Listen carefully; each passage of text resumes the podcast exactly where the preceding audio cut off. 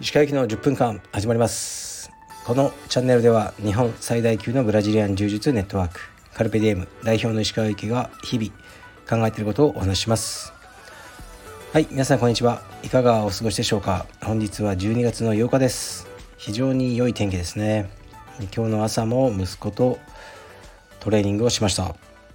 で、僕は今仕事してるんですが、これからトレーニングに行ったり、えー、しようかと思います。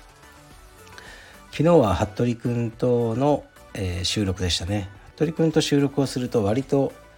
評判が良いということはあのー、分かってますね。やっぱりね、僕も一人でねずっと喋るのはしんどいんで、ね、これからもたまにゲストを呼んでいこうと思ってますね。では、あ、これはねレターなんですけど、とりあえず読みますね。一つ。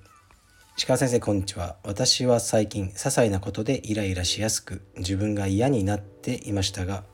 服部さんと何でもない会話と言ったら失礼ですが、楽しそうにお話をされるお二人の会話を聞いて、なんだか心が少し軽くなりました。ありがとうございます。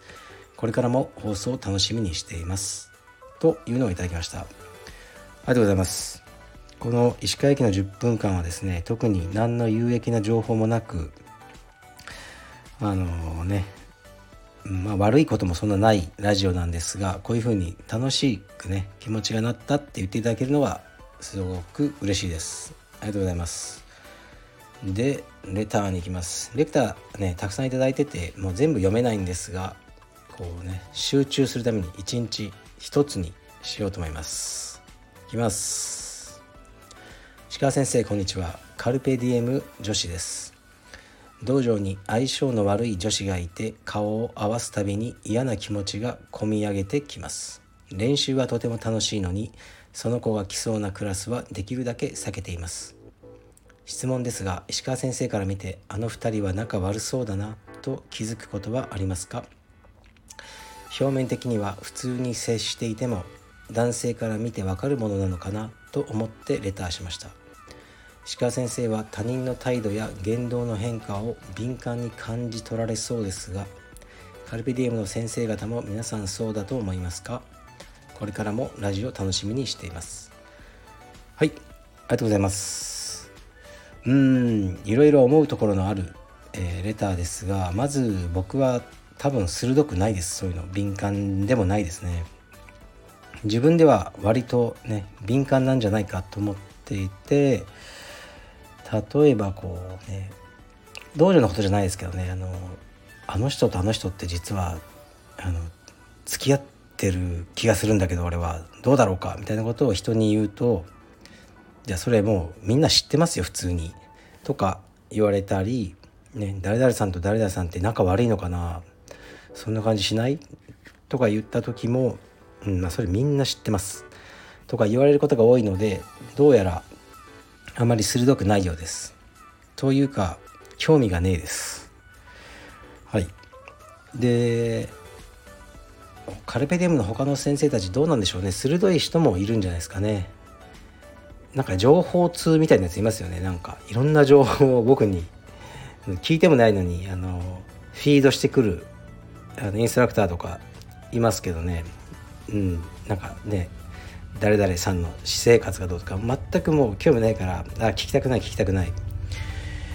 ということが多いですがすいません、ちょっとヘリコプターがあの激しく飛んでますね。で、えー、っとあと何だか男性から見てどうだろうね。女性はどうしてもやっぱカルペディエムでもどこの道場でも少数だから目立ちますよね。女性がごにんしかいなかったらそのごにんの関係ね、A さんと B さんは仲いいんだな、 C さんと D さんも仲いいんだよな、 E さんはどちらかというとこの エービー グループとは一緒にいるけど シーディー とは一緒にいないなとか、そういうふうにまあ気づかれやすいというのはありますよね。男はもうね何百人もいるんで誰がグループなどうなのとか分かんないじゃないですか、ね、例えば忘年会するとかでももう男全員集まるって無理だから、みんなでグループで行け、ね、行くしかないですよね。にひゃくにんで忘年会とか無理じゃないですか。だけど女性だったらまあ一応ごろくにんしかいない道場だったらね、忘年会誰かがしようと思ったら、まあ、ひとりだけを誘わないっていうのはかなり、うん、こう悪意がある行為と捉えられても仕方ないですよね。そういうわけですいません、まあ、女性はそういうふうな 見か、見られ方をすることは柔術道場の中においてはあるかもしれないですが、僕はあの何も気にしないですね。でこの方が書いておられることがあの気になって、道場に相性の悪い女子がいて顔を合わすたびに嫌な気持ちが込み上げてきます、ね、練習は楽しいのにその子が来そうなクラスはできるだけ避けていますっていうのは、これすごく損してますよ。練習の機会を減らしてるじゃないですか。今日練習行けると思うけど、あの子今日来るのやめとこうっていうのはすごいもったいないし、そういうふうに考える時間さえももったいないですね。で相性が悪いっていうのはなんか多分大きな事件があったとかじゃないと思うんですね。なんとなくその子の喋り方とか道場での言動が気に食わない、自分とは合わないってことだと思うんですね。でそういうことって多分、ね、まあお若い方かどうか分かんないですけど、これからもたくさんあるんですよ。仕事においても親戚関係とかでも。で、まあ、仕事とかはね、多少充実よりはちょっと重要度高い、高いじゃないですか。だから慎重にならざるを得ないと思うんですけど、まあ充実道場はね別にもうねやめてもそんなに困んないわけだから、うん、自分のこう人間関係をいろいろ作る練習の場として使った方がいいと思いますね。ですぐにこう人を遠ざけるんじゃなくて、今一番相性が悪そうな人と親友になるとかあるんですよ。僕も高校の時に仲良くなった湯川くんって言ったんですけど、初日にあの高校行って僕が使ってるこうシャープペンシルを取って、これいくらしたんっていきなり言われたんですよ。関西から来た人で、でなんかすごい怖くて、でこれごひゃくえんって言ったら、ごひゃくえんこんなん絶対そんな値段じゃ買わんわって言って、その僕のシャープペンをなぜか叩きつけてどっか行っちゃったんですね。で何こいつと思ったんですが、あのー、すごい仲良くなりましたね。で楽しい思い出もたくさんできたので、まあそれは高校のことですが、まあ大人になっても変わらないと思うんですね、うん、なんか自分から遠ざけるのはやめた方がいいと思いますね。で僕も今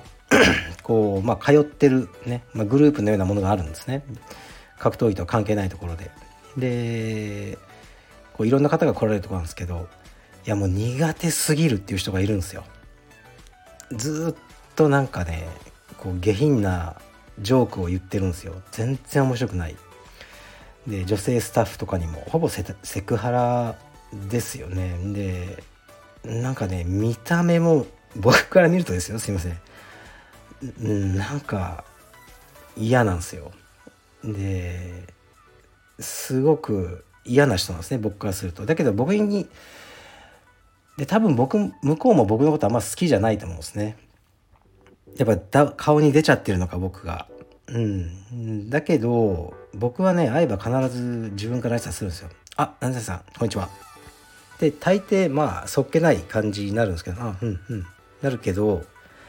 彼は多分ねあのいつか負けると思いますね僕に。僕この調子であの挨拶しまくるんで、いつか鹿さんこんにちはって、ね、言うようになると思うんですよ。でその時にあもう俺は勝ったなって多分思うと思うんですけど、で別に普通に仲良くなってもいいし、仲良くなった後でいやあの下品なジョークばっかり言ってるから本当最初嫌いでしたよっていうような未来まで僕は描けますね。で別に仲良くなれなくてもどっちでもいいし、でも大事なのは僕からこうねイニシアチブを取って歩み寄ったということなんですよ。でそういうのが、まあ、ビジネスとかにおいてもすごく自信になるんですね、まあ、本当にいろんな変わった人はいっぱいいるんですけど、仕事の世界でもうーん僕は自分から遠ざけずにいきますね。で別に最初から仲いい人と仲悪くなっちゃうのは寂しい、そっちの方が大変なんですよね。だけど最初あんまり相性良くない人に何か自分がアクションを起こして仲良くなれたらプラスしかないじゃないですか。で 仲, 仲良くなれなくても、まあ、別に失うものはないわけだから、もともと仲悪いんだからだから積極的にあのー、話しかけたりして、うん、でね、他人の嫌なところがあったら嫌と思わずに可愛いと思うことなんですよ。なんかいつも自慢ばっかりしてる人いるなと思って、うーんなんかなとか思っても、なんか可愛いなと、ね、あのいい年して自慢ばっかりして自分に自信がないのかな、まあ、可愛い可愛いなっていうふうにあの思うと結構いろんなこと許せると思うんですよね。だから、まあ、これねあえて、まあ、カルペディエム女子って書いてあったから読んだんですけど、うんやっぱり気になっちゃうんで自分からアクションをね起こして、えー、距離をね縮めて道場にも通いやすくなったらそれはあなたの勝ちだし、これからのあなたの人生にすごくあのプラスに働くと思いますのでやってみてください。ぜひ経過あの報告をあのお待ちしてます。はい、じゃあ失礼します。